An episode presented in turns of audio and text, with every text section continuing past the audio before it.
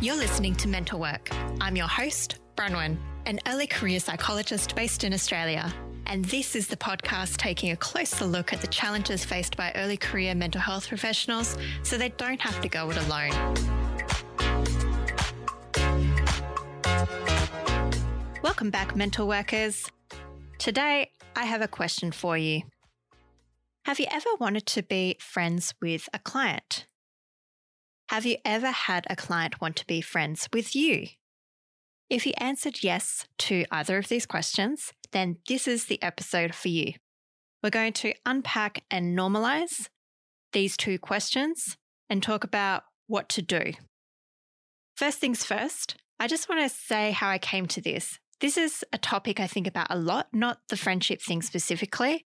That'd be a little weird but more broadly, just boundaries. What is therapy? What is the therapeutic relationship? What kind of relationship do I want to have with my clients? How do I want them to see me?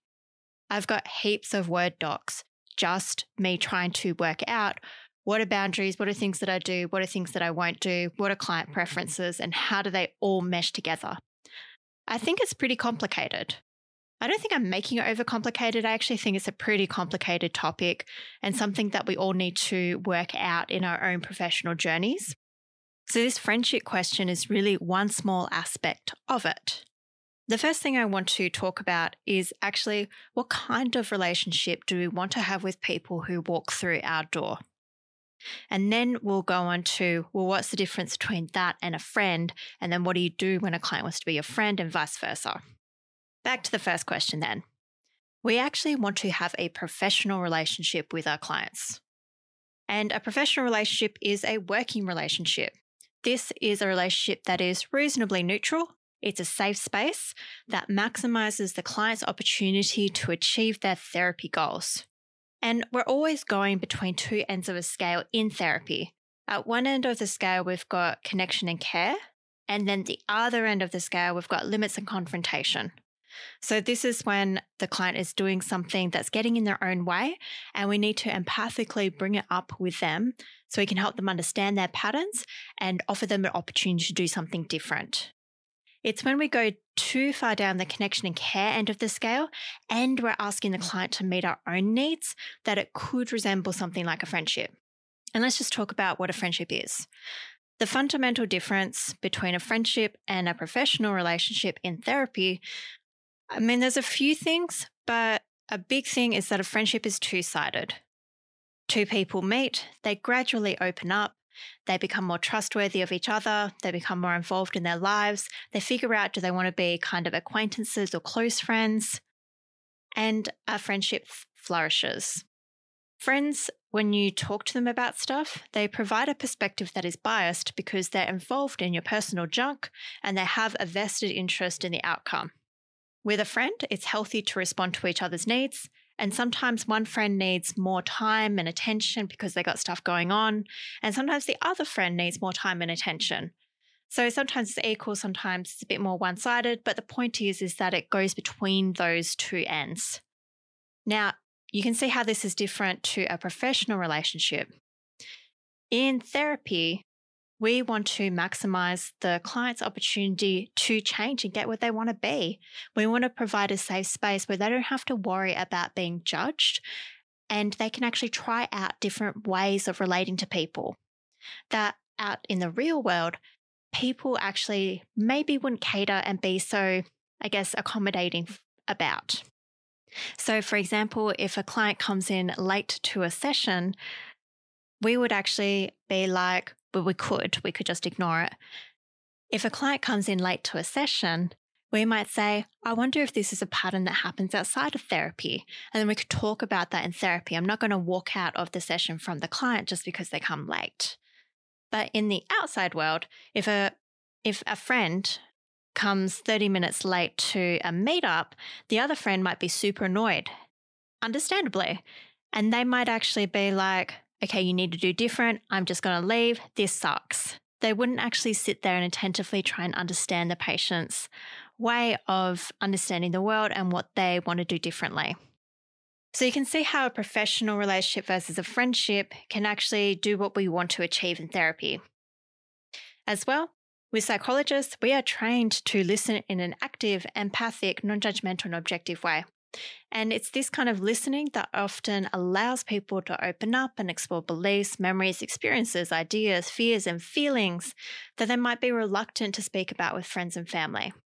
Therapy is a space just for the client. So, when a client wants to be your friend, this might be a misunderstanding of this weird thing that we've got going on with the therapy relationship. We can look for the signs that they want to be our friend. They might ask you lots of things about yourself, offer to buy you coffee, invite you places, might explicitly say, I wish we were friends.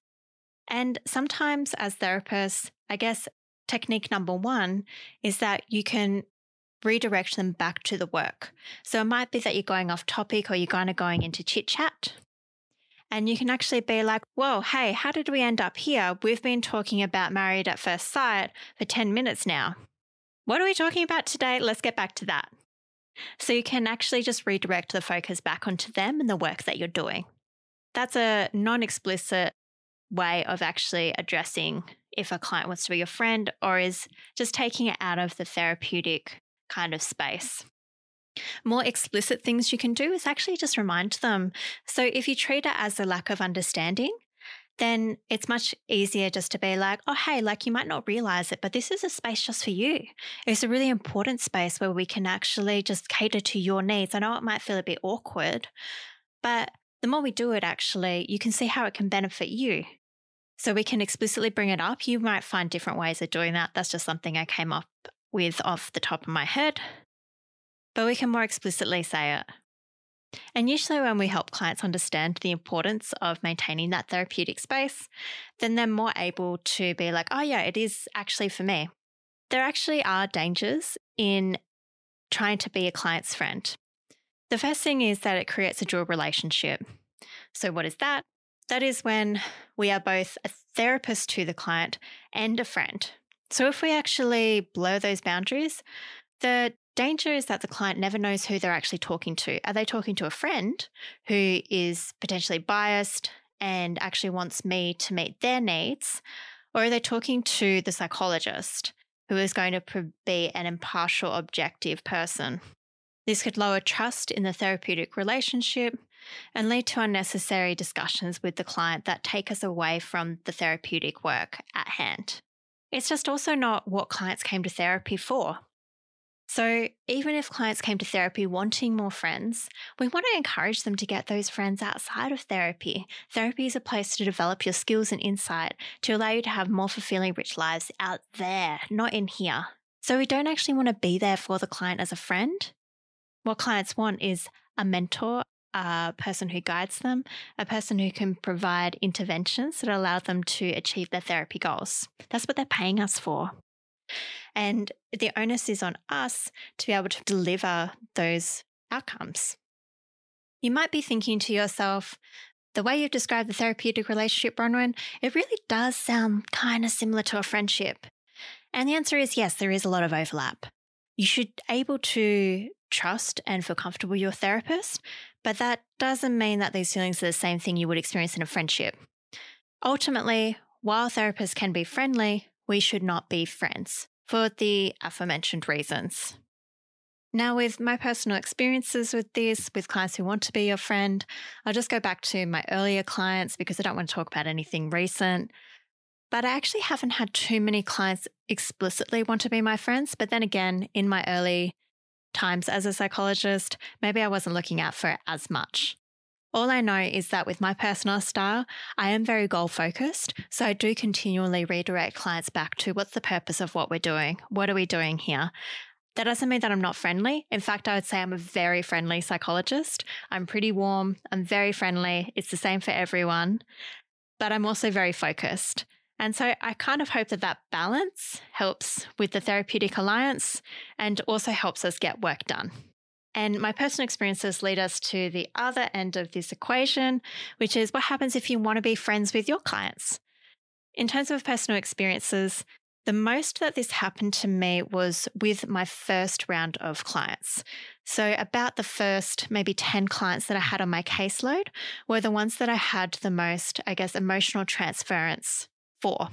So, transference usually it's used in the context of when clients transfer their conflicts onto us. So, if we remind them of a parent who is very criticizing, they might actually bring those feelings and expectations onto us, the therapist. And then counter transference is when we have our own conflicts that we project onto the clients, or as a result of the client's transference, we then project those feelings back. It's a bit confusing, isn't it? The point is, in my early clients, that's when I think I had the most transference and counter transference. So I remember having my early clients and I was just like, wow, I'm so excited to see them. Like, I'm really glad I have such nice clients. I really like these clients. They're so good. And I really enjoyed my sessions. There was a lot of shared interests that I had with my early clients. And maybe it was because I was just starting out that I noticed that more. And I was like, wow, this is so cool. We have such good shared interests. And so I noticed perhaps that actually, when I think of it now, it's like I still miss those clients. It's not as strong as it used to, but I'm like, oh, it's so nice to have that client. I worked in a short term service, so a max of six sessions. And so at the end of six sessions, I'd always have to say goodbye.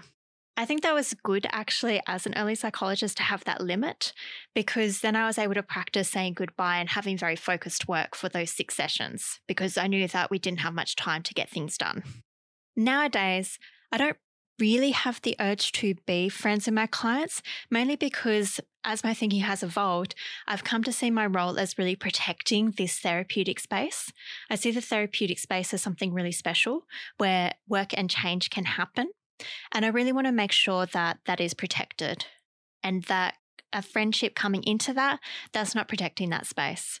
For me, then, I don't have many urges to be friends with clients. I certainly notice that we have shared interests or that we're similar people, but it's just not something that I, I often think about. If you do notice that you want to be friends with a client, first of all, don't be hard on yourself. It's okay. It's not that I'm morally superior because I don't have the urges. And it's not that you're bad because you do have those wants and desires. It's all really normal because we are human and connection is a very normal human universal need. So if you want to be friends with your client, the first really important thing you can do is actually make that conscious. And you're like, okay, I actually really enjoy spending time with this client. Like, I could see us getting a coffee and meeting up, and that would be really nice. And then what you want to do is perhaps speak about it to somebody else. That'd probably be my second recommended step. It's really finding somebody you trust, perhaps a supervisor, mentor, colleague, to be able to say, like, oh, I'm just noticing these feelings that, you know, I really like this client. I really want to be friends with them. And sometimes they can ground you and be like, no, no, no, we don't do that because of the reasons that would have a dual relationship as well. You know having a foundation of friendship based of of one person exclusively meeting the needs of another person it's like you may think the client knows you as a person but they actually only know the professional you and the personal you is might be similar and overlapping but it's actually not there 100% so there are consequences in terms of actually developing a friendship, but it also opens up the client to exploitation down the line. We know so much more about them than know, they know about us. So, really, actually, it's so normal to want to have that urge to want to be a friend. But then when we actually engage, I guess, our rational mind, we can see that it's probably not the best move. In fact, it's almost certainly not the best move when I've talked about this in supervision before, they usually approach it around the what is this bringing up in you kind of pathway and what needs is your want to be friends with your client bringing up.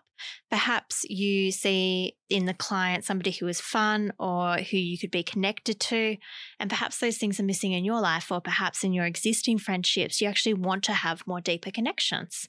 In that case, it could be really good to actually take the steps to increase your amount of connection with the people around you and meet those needs. This way, we do not harm the client and we're taking care of ourselves it's a win win situation. I started off with the question of Have you ever wanted to be friends with your client? And has a client ever wanted to be friends with you? This is a really complex issue and it touches on lots of things, including therapy boundaries, ethical obligations that we have to clients, you as a professional, so your professional identity, and how you approach transference and countertransference. There are so many approaches to this. And this is just a primer of where I am, and it's still evolving. If you asked me this same question a few years ago, I would have given you a completely different answer and maybe not actually had anything to say about it. In a few years' time, I hope that I can be more adept at dealing with this and making sure that clients understand the therapeutic relationship from the get go and actually creating that space, which is that a shared understanding that this is meeting their needs. If you're interested in learning more about this space, I would totally recommend that you just have a quick Google of therapy boundaries, transference and countertransference. What happens when a client wants to be your friends? You can Google that. Have a quick read around, talk with your colleagues, talk with your supervisor, and see how you go. Now, to wrap up this episode, I have something exciting. I want to give a shout out to Melissa, who actually just became my second Patreon. If you're not sure what Patreon is, it's a website that allows fans to connect with creative creators. There's a bunch of podcast hosts, comic creators, musicians, any creative person you can think of, and they're on there. And you can actually subscribe to help them keep on producing content. With this podcast, I do pay a host to upload my audio files, and that costs me 30 bucks a month. And on Patreon, I'm asking people to subscribe $2 a month. You can stop your subscription anytime. It's hugely helpful and it just makes sure that I can keep on producing episodes. The good thing about being a Patreon subscriber is that I will give a shout out to you on the podcast, like I did just then with Melissa. And you'll be able to message me on Patreon. And you'll also get top place for suggestions for episodes. The link to the Patreon is patreon.com slash mentalwork. I'd love to see you there. If you have anything else, you can also email me at mentalworkpodcast at gmail.com. But that's it for now. Catch you later. Thanks for listening to Mental Work, the podcast for early career mental health professionals. If you're loving the show and don't want to miss an episode, press subscribe on your podcast listening app. And if you enjoyed this episode or any of our previous ones, leave us a rating and review on iTunes and Spotify. What topics would you enjoy hearing us talk about on the show? We'd love to hear from you. Email us your suggestions at mentalworkpodcast at gmail.com. Have a good one and see you next time.